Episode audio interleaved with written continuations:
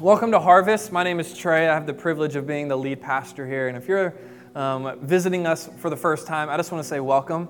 Um, we are so um, happy to see you and to have you. Um, and I will be at the guest services table, literally on the other side of the wall slash curtains. You can walk through it, see through it, whatever. I'll be right over there after the service, and I would love to meet you. Um, we have been in a collection of talks um, uh, talking about hearing from God. And I remember growing up, um, growing up in Sunday school and um, being in that environment, and I was always in trouble. I always got in trouble in Sunday school for what? For talking. It's what I get paid to do now, and it's what I got in trouble to do back then. Makes no sense, but here we are. I remember being in Sunday school, and uh, my Sunday school teacher would be like, "Hey, Trey, you're being a distraction. Go sit in the corner." So I would go and I would sit in the corner, and after about you know 15 minutes, real time, an eternity, an eight-year-old time. I, uh, he, he would be like, hey, Trey, come here. Um, when you were in the corner, what did God tell you?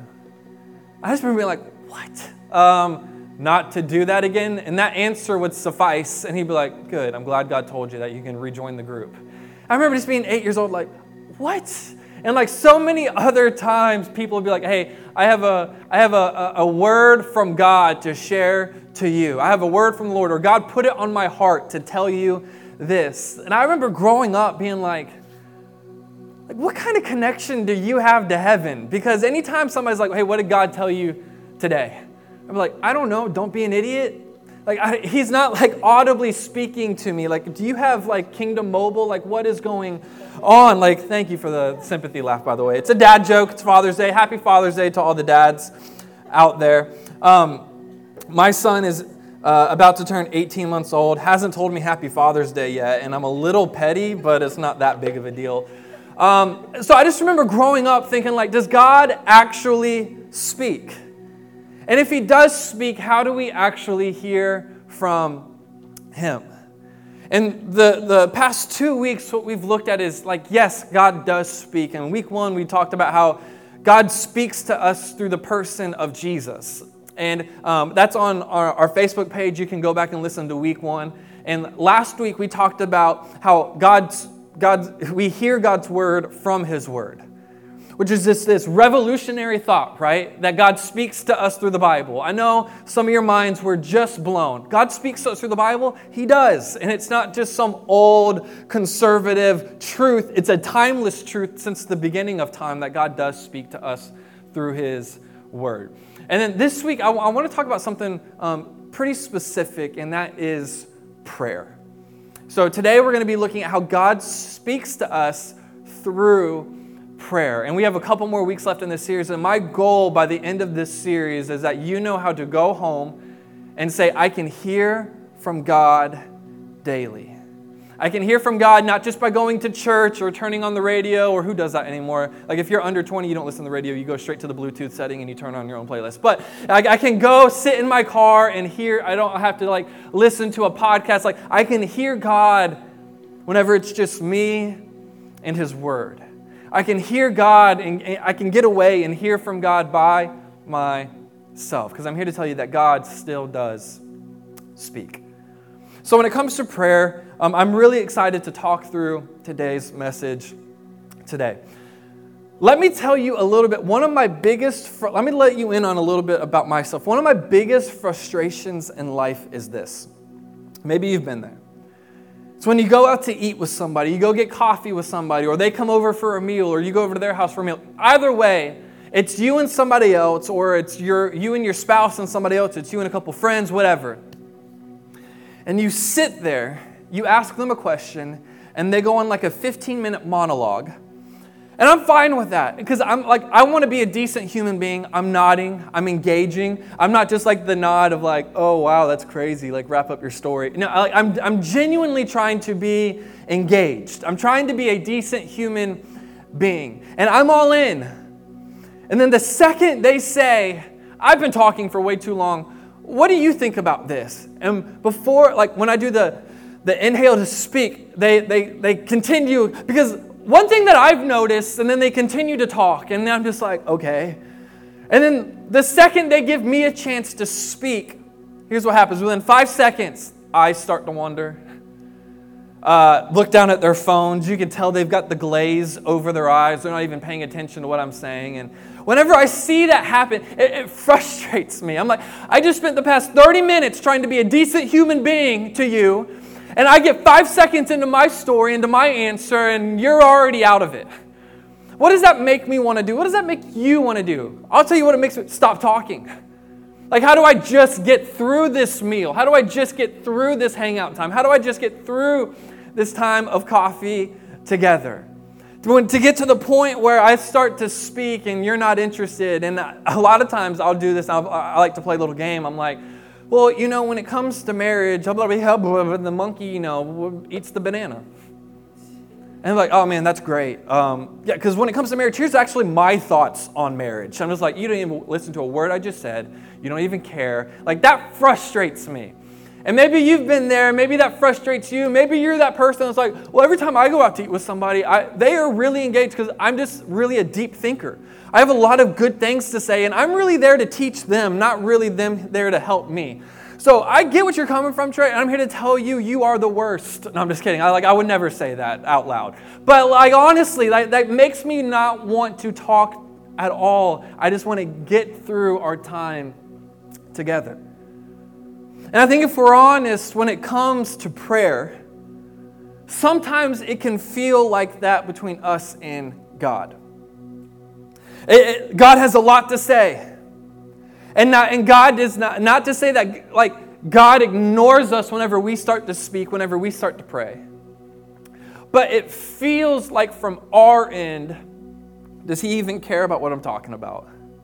What I'm about to talk to him about must be so trivial and small to him. Is this prayer even working? Is this being effective? I've seen other people pray over sick people and, the, and it, they weren't healed, they ended up passing away. Does it even matter. God, are you, does this, is this even effective? Are you even listening to what I'm saying? And because sometimes we can feel like that, it drives us to do what I, my conclusion was with the frustration at the, at the meal, it drives us to this of we just want to stop talking to the point where we don't even talk to God anymore. Right? We, we, we can get to these moments, and I'm here to tell you that when you stop praying, your relationship with God suffers. Why? Because a relationship is not supposed to be monologue driven, but dialogue enriched. And I'm here to tell you that your relationship with God is not supposed to be a monologue from Him, but it is supposed to be a dialogue between the two of you. We need to pray.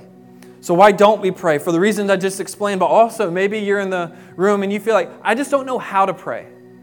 I love calling on random people, and like I grew up doing student ministry, and I loved looking at a sixth grader and being like, Michael, why don't you pray for us? The panic that comes on their face of, uh, no. Like, you don't want to talk to God, the one who saved you? No. like, okay, like I got it. I, am with you. I, I just, I love the, like, just you can tell when somebody prays and when somebody doesn't pray. Like maybe you just don't know how to pray, and that's okay. Maybe you get bored while praying. Maybe, maybe that's that's you. Of you go, hey God, I just I thank you for today, and I just I really want to thank you for my husband. Oh my gosh, I didn't text him back. Hold on one second. And you just text, and next thing you know, you're out of sorts and you just get bored or or whatever. Or maybe you think you're bothering God with the small things, or maybe you're thinking, I'm not sure my prayers make a difference. There's a research, uh, research, there's a research group called Barna, and they did a, um, a study. Um, they polled a couple thousands Americans, and um, what, they what they did is they did this study on prayer. And I just want to read some stats to you that I found pretty interesting from this research group. They said that 79% of Americans have prayed at least once in the past three months. 82% of these people pray silently to themselves. 13% pray audibly to themselves. And 2% pray audibly with a group or someone else. And then 2% pray collectively with the church. So the majority of prayers are not out loud. The majority of prayers are not with each other. The majority of prayers are not even you praying in a church setting. The majority of prayers prayed in America today are just the internal thought process prayers that we pray to ourselves. Another stat is 71% of boomers pray. 53% of millennials pray. And that number will continue to decrease with Gen Z and generations after us. 71% of boomers pray. It was higher um, in the generation above them. 53% of millennials pray. And that, that number will, it will be under 50% for Gen Z. Less than half of a generation will pray to God at all. Prayer, which is highlighted often in the Bible, is becoming a dying practice in American Christians with each generation.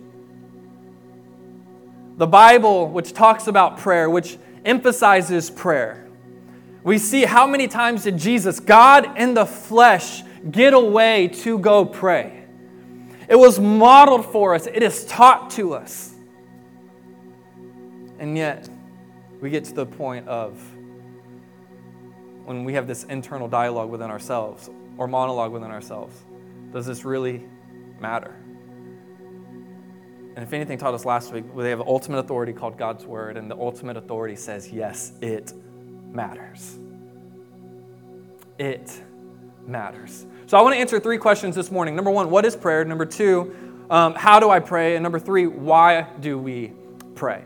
First question I want to answer what is prayer? Prayer is simply talking to God. No, Trey, it's got to be more than that. No, it's not.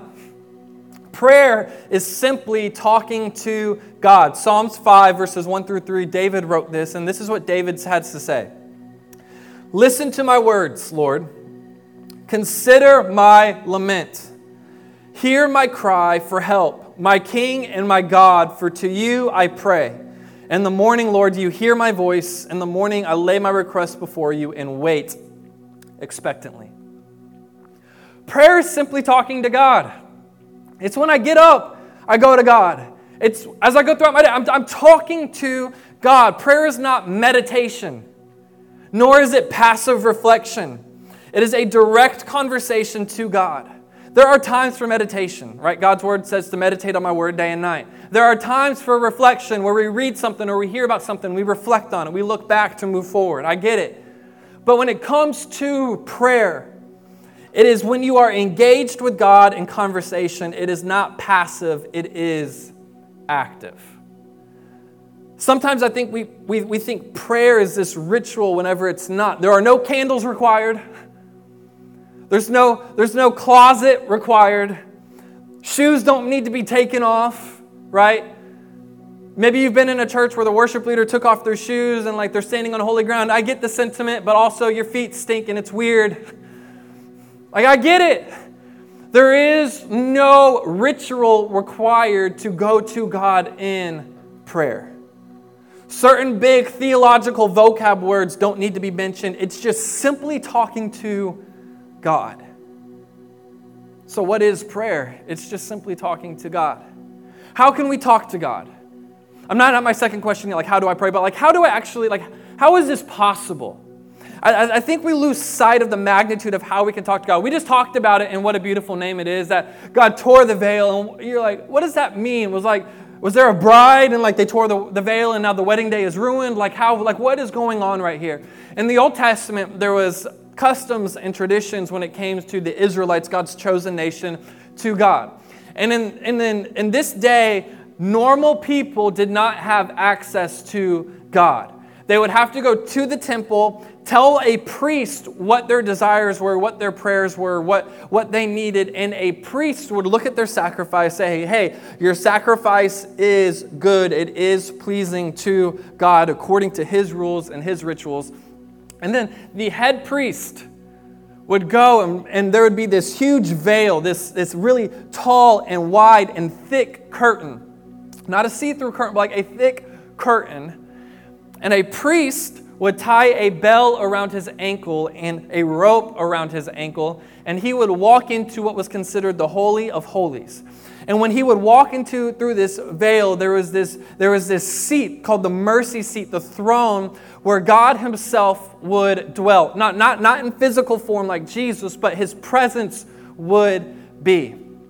And if the priest did anything he wasn't supposed to be or do, while he was in the Holy of Holies, while he was behind the veil, the reason they would have that bell on his feet is because if he did anything he wasn't supposed to do, he would fall dead on the spot. And so if the bell stopped ringing, it means the priest has fallen dead and they would drag him out by the rope attached to his ankle. It's wild to think about, but that was the custom and that was the tradition. The priest would go in on behalf of the people and bring all the prayer requests, bring all the prayers, bring everything to the throne room, and on behalf of everybody, pray for the nation of Israel to God. And when we sing about the veil was torn, when we sing about how, how God has, how Jesus was the ultimate sacrifice, this is what we are saying. That when Jesus died on the cross and he says, It is finished. What did he say? It was finished. Not that we were headed destined for hell, but now we have access and an opportunity to have a relationship with God. And so now the veil is torn, the holies of holies is open. The great throne room is now available for all of humanity. So now you and I don't have to go to a priest and say, "Hey, can you pray for me? Can you you seem to have a better connection with the big man upstairs. Can you pray for me? Can you do this?" All I'm here to tell you, if you come up to me and ask me, "Can you pray for me?" I'd be more than happy to. But here's what I'm also going to encourage you to do. You have just as much access and FaceTime with God as I do. There is no greater special connection between me and God just because of my profession than between you and God. That God says, Come boldly to me. This is what Hebrews teaching. Come boldly to the throne of grace that you may receive help and mercy in times of trouble. Who is that written to? Only to pastors? Only to super Christians? No. Do you have to have a Greek tattoo on your arm? No. This is to anybody and everybody. Well, Trey, I, I went to my grandma's church. I haven't been to church in so long. There's no way God wants to hear from me. Oh, He does. What makes you want to know that God wants to hear from me? The fact that the cross is empty and the tomb is empty and the veil is torn once, let, let, should let you know that He made a way for you to go to Him. And He wants you to go to Him. That's how we can pray. The veil is torn, the Holy of Holies is open, the throne room is there, and all you have to do is walk up and engage Him. And not be passive, but be active. And know that you're not just talking to an empty sky, but you're talking to the King of Kings and the Lord of Lords who is alive and who is on the throne of heaven. So, what is prayer? Prayer is just simply talking to God. The second question I want to answer is how do I pray? Right? This is a question that is, that is I was asked quite often, not just by students, but by, by adults, by parents, like, how do I actually pray? I remember growing up, and um, my, one of my best friends, his name was also Trey, and his dad ended up being my basketball coach from 7th through 12th grade and loved the guy. And I remember there was one time I was praying in like fifth grade Sunday school, and he was also our Sunday school teacher. Couldn't get away from the guy. No, I'm just kidding. Love him to death. I, I, I started off my prayer with this Dear Jesus, and he stopped me and goes, Hey, that's not how we start off with prayer. We start off prayer with Dear Heavenly Father, because that's the Lord's Prayer. And that's what we do. I'm just like, okay, like, so I was like, oh, that's how we pray.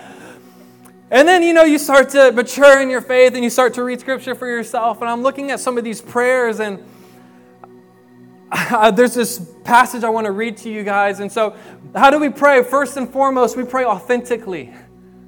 This is how we pray. We pray authentically. In a little bit of context, in the book of Exodus, chapter 5, uh, this guy named Moses, maybe you've heard of him, maybe you haven't, it's okay. The people of Israel were enslaved in Egypt. The Egyptians were uh, oppressing and, and ha- were, had captured the Israelites, and the Israelites were literally slaves to the nation of Egypt.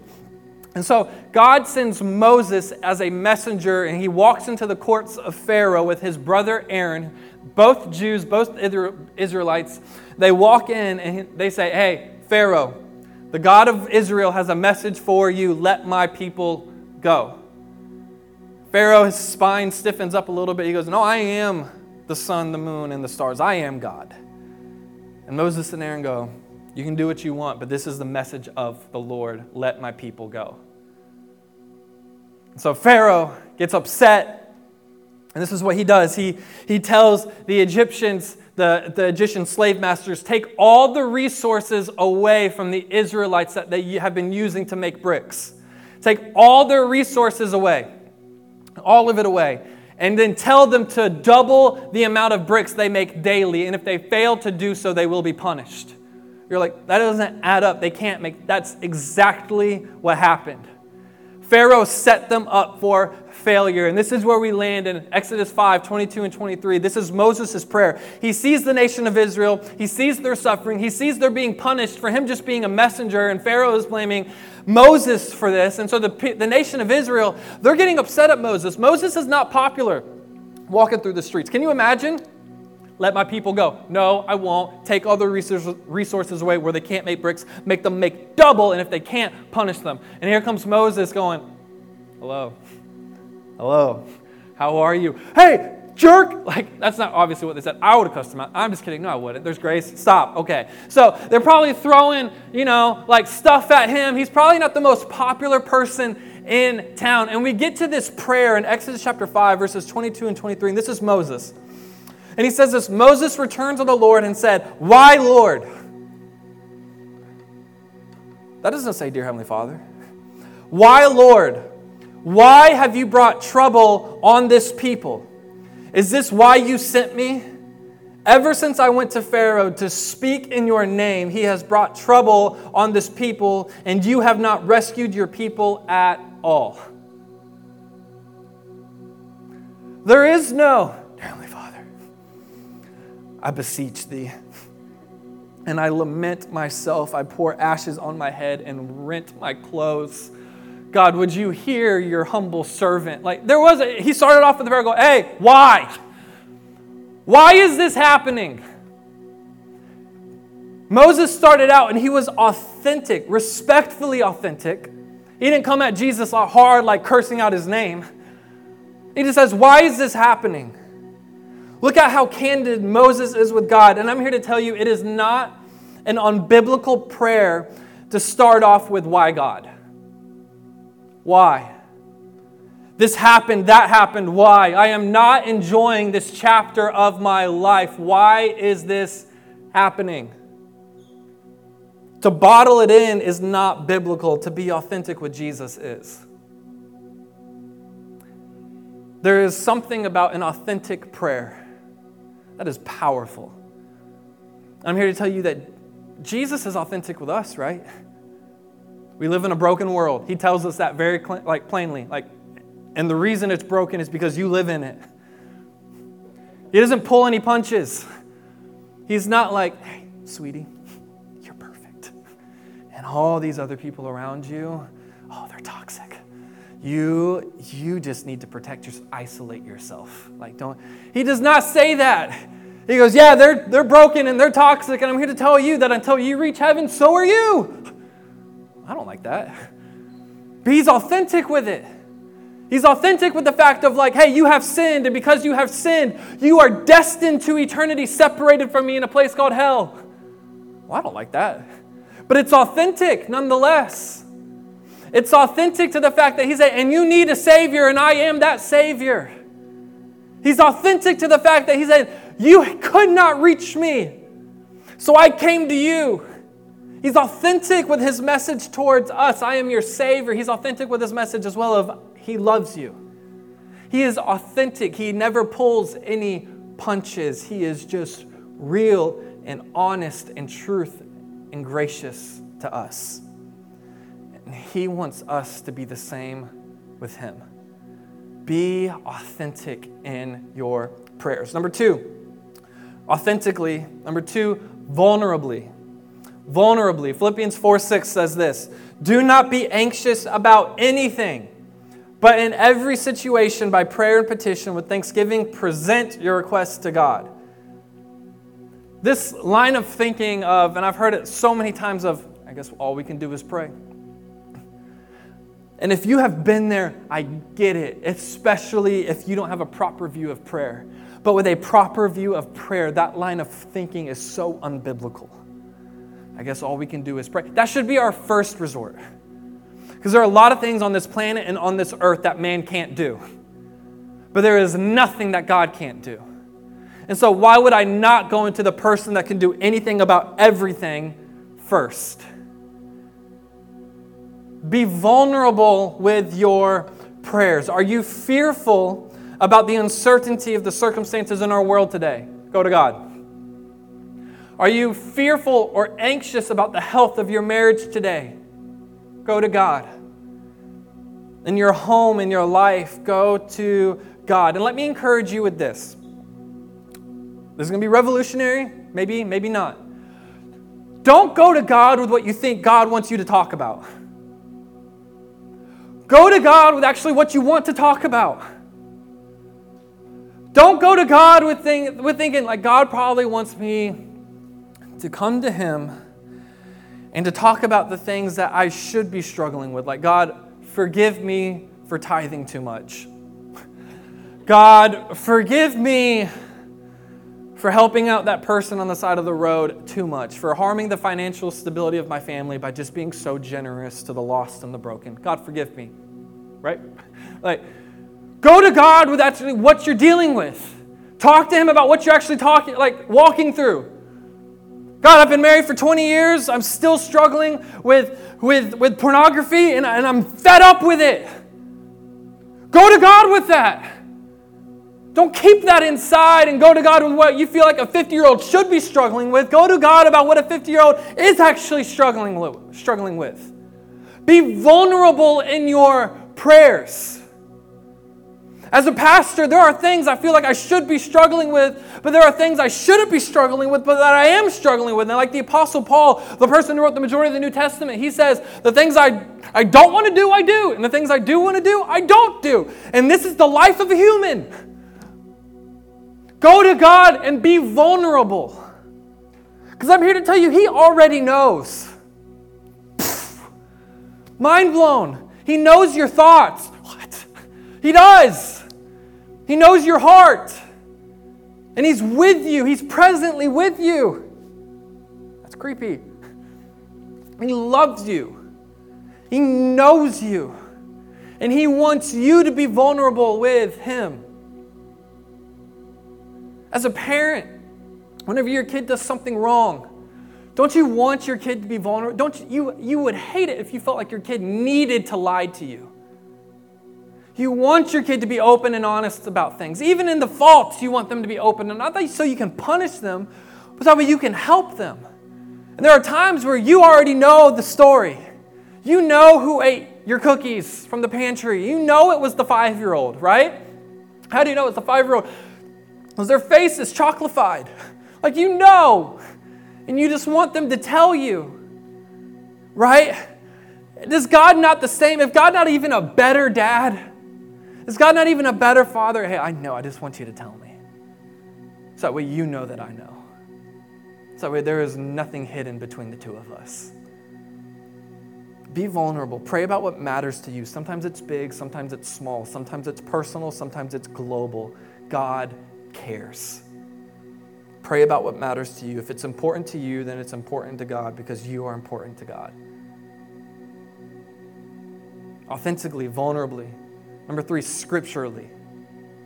Pray scripture. This has been one of the most revolutionary truths in my prayer life. Was when I pray scripture or when I read scripture and it impacts me and it's powerful, I will pause and I will pray that scripture. Like we just read Philippians 4 6. Here's how I would pray it. It says, number one, it says, do not be anxious about anything, but in every situation, by prayer and petition, with thanksgiving, present your request to God. God, you call me not to be anxious, but yet I am. So help me put my trust and faith in you alone, not in government, not in myself, not in my family. Help me to have my sole trust in you because every situation I'm going to be bringing to you, and I'm going to be thankful that I can bring it to you. And I know that you care because you command me and ask me to present everything to you. So, God, I'm giving you my anxiety. I'm giving you all of this. Thank you that you care enough to do this. that prayer did not come from just a whim or just because I'm creative. That prayer is me just breaking down and reading and praying Philippians 4 6. And if God's word is powerful and transformative, why would I not pray it anyway? What truer and purer request could one ask God than his own words? Pray scripture. Number four, we read authentically, vulnerably, scripturally. Number four, continuously. Continuously. This is how we pray. 1 Thessalonians 5 16 through 18, it says this Rejoice always, pray continually, give thanks in all circumstances, for this is God's will for you in, in Christ Jesus. Rejoice always, pray continually. Give thanks in all circumstances, for this is God's will for you. It's not often you read verbatim that this is God's will for your life. That is a question that is often asked amongst young people, or even maybe even older people, but Jesus followers nonetheless often ask this question What is your will for my life? Rejoice always. That puts a damper on what I've been sharing on Facebook recently, right? This world's going to hell in a handbasket. Nothing we can do about it. It's all the young people and it's all the drums and you know their tattoos, their Satan stickers. Like, okay, I know you're not like that, but there are people out there like that, right? High gas prices, Lord, come quickly. Things are worse than ever. Oh, I know 2,000 years ago Christians were being put on, on posts and being lit on fire to ignite the garden of the Roman emperor at the time. But $5 for gas? We are oppressed. Right? Things are worse than ever. Public schools, which are not based on Christian values and morals, they're not praying to the Christian flag anymore. this is it. Things are worse than ever. Starbucks, a non Christian company, from the get go, has not been a Christian company didn't put Merry Christmas on their, on their Christmas cups. This country is going to hell in a handbasket. Things are worse. like, rejoice always, meanings no matter what this world looks like, I know that my hope is not here. And I rejoice in the fact that my hope is not here. Because if my hope was here, life would be hopeless.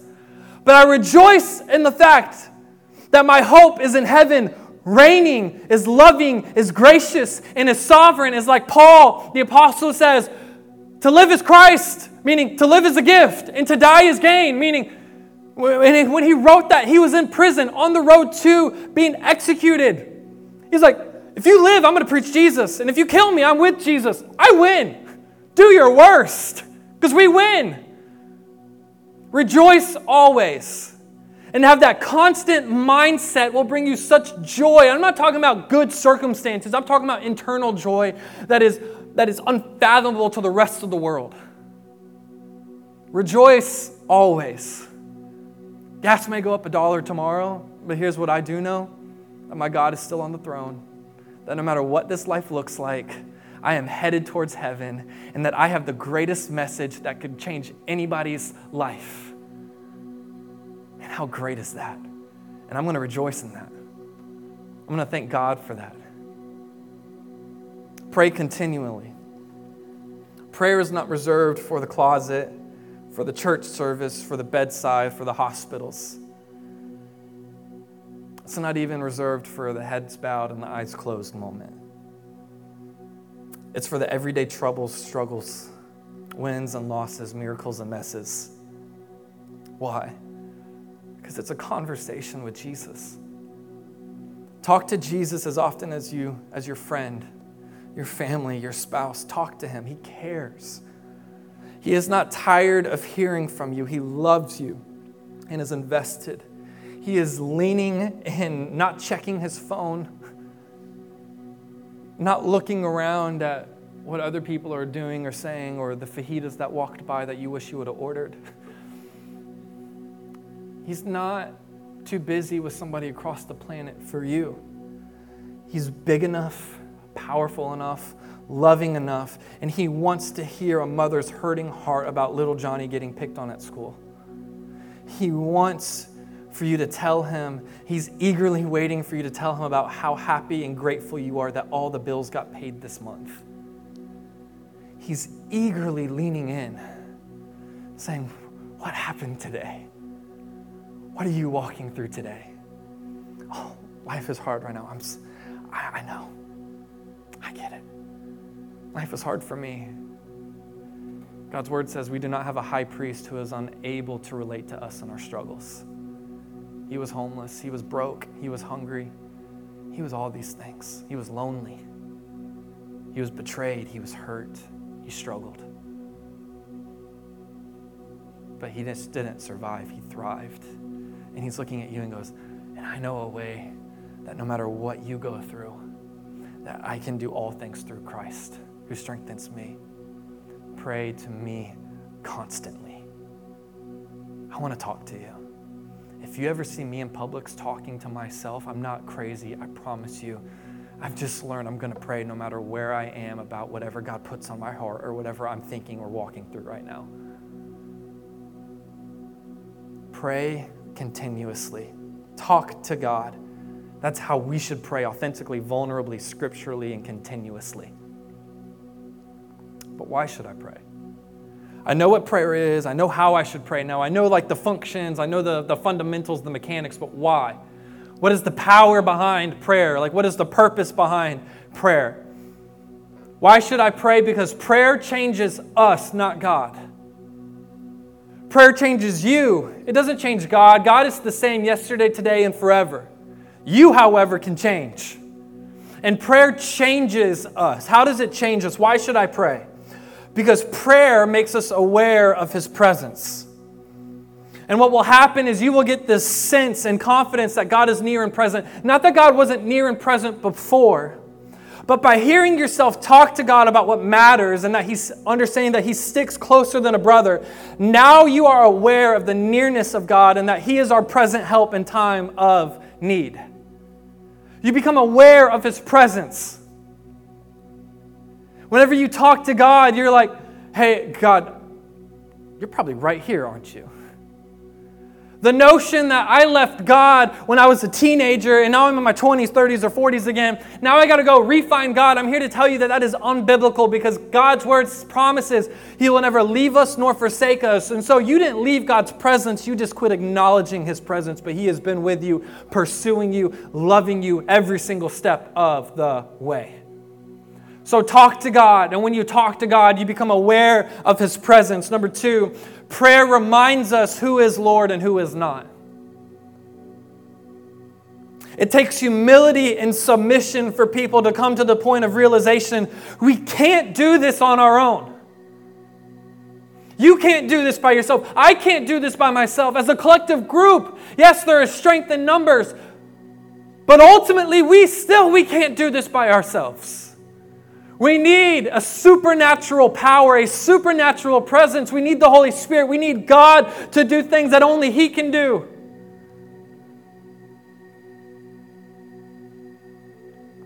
And it reminds us who is God and who is not. You are not God. I am not God. Anything that walks this earth is not God. There's only one. And he was the God of Israel, and he is God today. He is the God that spoke everything into existence by the, by the breath from his lungs. A hundred billion galaxies just popped into existence. By the breath of his lungs, humanity came to life. By the very words of his mouth, it is finished. All of humanity now has an opportunity to be in a relationship and talk to God. And you think you're God. We are not. There is only one God, and his name is Jesus. Prayer reminds us constantly who is God and who is not. It reminds us this whole life, who it revolves around, and it's not us. Since the beginning of time, you have not been around since the beginning of time. Therefore, Adam and Eve's lives did not revolve around you. You were not around during Moses' time, and therefore Moses' life did not revolve around you. You were not alive during your great, great, great, great grandparents' life, and even your own family, generations before you, did not revolve around you. And generations from now, their lives will not revolve around you. This whole planet, this whole uh, humanity, the whole human race revolves around one thing, and that is Jesus. It is his death, burial, and resurrection, and the fact that he is on the throne and he is God. Prayer reminds us of that. Prayer creates a space for the Holy Spirit to remind us of truth. You know what a really biblical prayer is? It's not starting out with going, Dear Heavenly Father. That is a biblical prayer. It's not the only biblical prayer, though. Dear Jesus, great biblical prayer. But another great biblical prayer. Holy Spirit, the one who imparts peace, the one who has adopted us, the one who lives within us right now, the one who's, who, who has stamped our soul of approval with Jesus' record. Hey, Holy Spirit, I need peace right now, and I know you give peace. Can you please give me peace because I can't do this anymore? Holy Spirit, I know what I'm doing is not right, and I just, I don't remember what, the, what truth is. Can you remind me of truth? And the Holy Spirit reminds you. It's his job. Jesus in the book of John looked at his disciples and goes, Hey, one day I'm going to leave, but I'm sending someone greater. Greater? Who's greater than Jesus? He was talking about the Holy Spirit. Pray to the Holy Spirit. Say, Holy Spirit, I need to remember truth. Holy Spirit, I need peace. Holy Spirit, I need joy. Holy Spirit, I need this. And watch the Holy Spirit impart it on your life. And finally, pray, praying for others creates a love and desire for others to experience miracles. It's really hard to be mad and bitter towards somebody you pray for constantly, isn't it?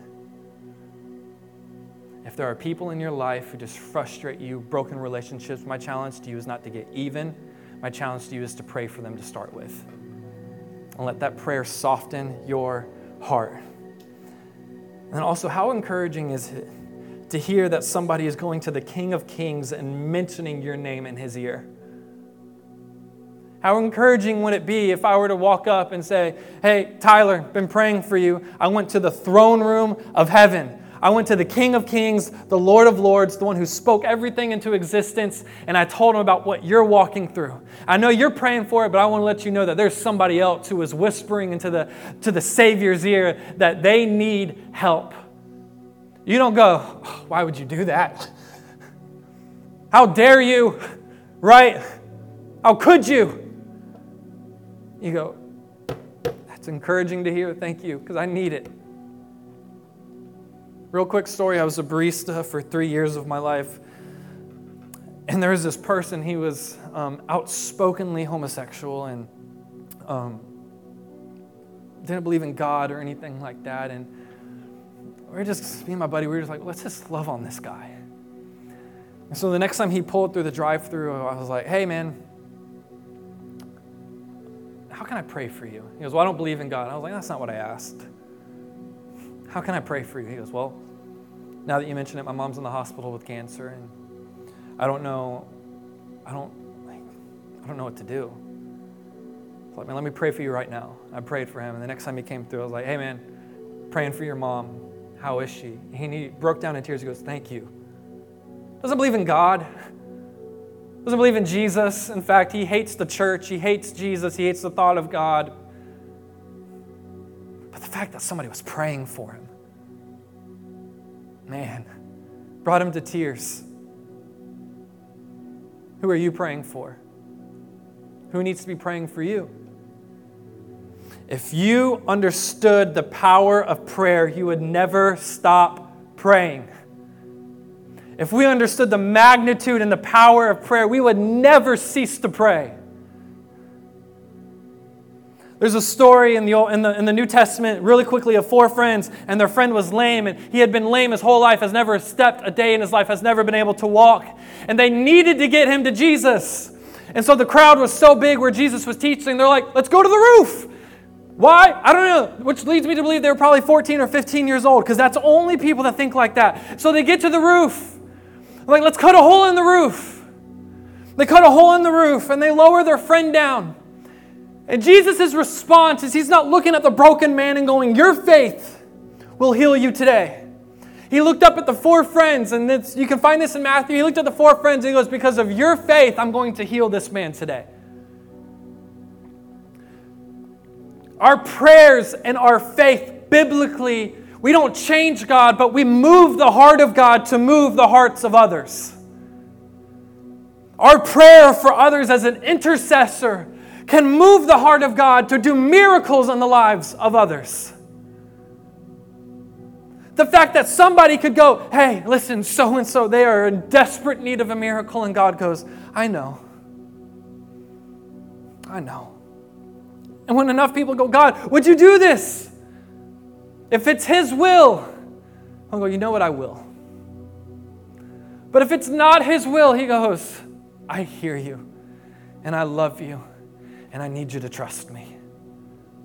I need you to trust me. But continue to pray nonetheless. Continue to intercede nonetheless. Continue to rejoice always nonetheless. Continue to pray continuously nonetheless. Continue to go to God in our most lowest moments and go, Why, God? Continue to do that. Continue to be vulnerable and authentic, to continue to remind yourself of Scripture. Continue to pray because when you pray, you realize He's not far from you. He's been by you and with you and in you this whole entire time. Pray, pray, pray. Continue to pray.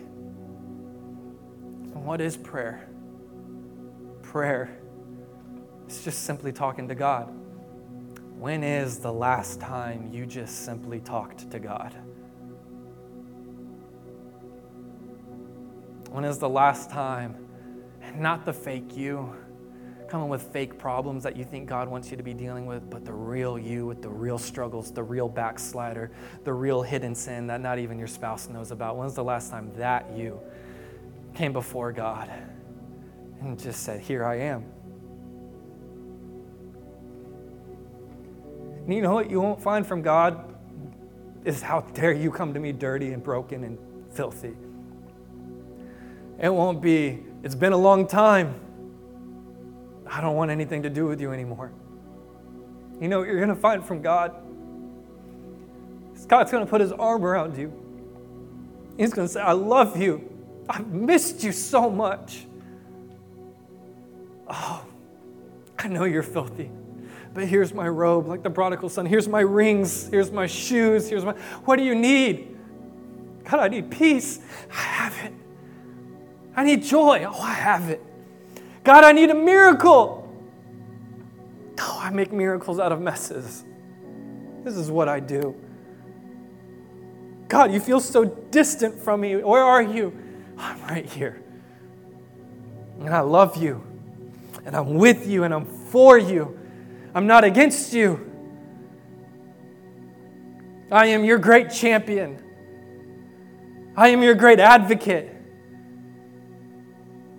I am your king. I am your Lord. But even more than that, I am your friend.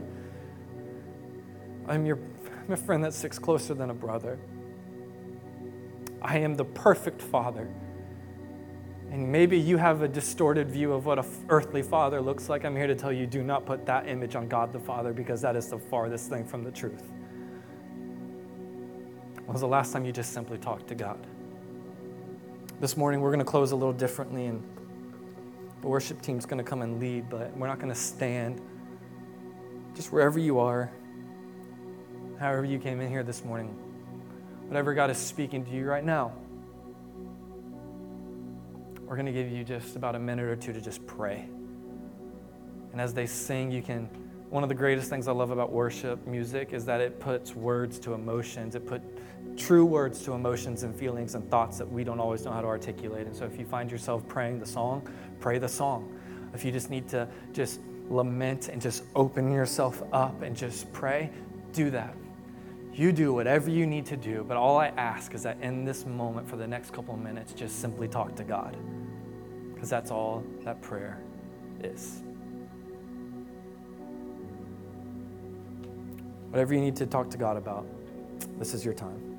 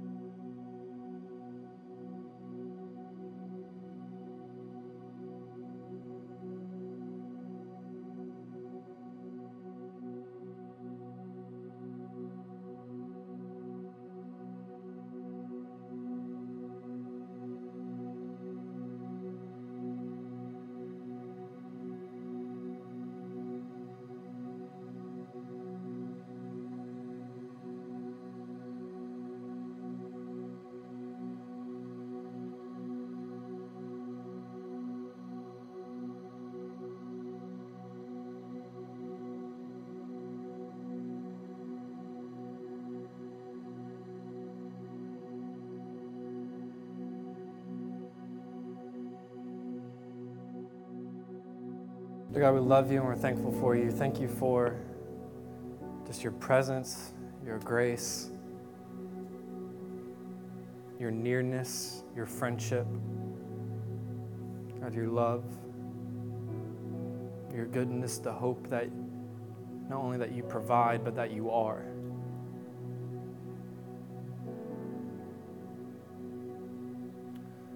God, like this song speaks about Forgive us for the performance that we've made Christianity.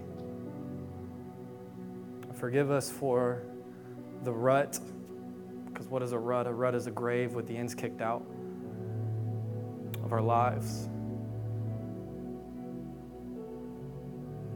Jesus, you give life and life abundantly, and we believe that, we cling to that, we claim that, and we follow you, believing and expectant to experience that. Relationship is not a monologue from you, it's a dialogue between us. So as we leave here, I pray that this moment of prayer is not a once a week thing, but it is a daily, hourly, minute by minute thing. That when something crosses our mind or you put something on our heart, it's not wait till I get home and put the kids to bed or whatever. It's uh, right here in this moment. I'm going to take 15 seconds and just pray. It doesn't have to be out loud. It doesn't have to be fancy. It doesn't have to be big theological words. It's just simply talking to you. Holy Spirit, I pray that you would remind us to pray this week, to talk to God. Thank you for your word. Thank you for this grace. Thank you for this church. In Jesus' name, amen. Awesome. Amen. Thank you guys so much for coming this week. Um, we are going to continue our series next week. We love you. We are always praying for you. If there's anything specific we can pray about, find me, find one of the leaders here um, at the church, and we would love to just pray with you. Um, but if you are new here, I'll be right on the other side of the curtain. I'd love to meet you and talk to you. Love you. Happy Father's Day. Fathers, go do nothing for the rest of the day because that's the perfect Father's Day. Enjoy your week. Love you guys. We'll see y'all next week.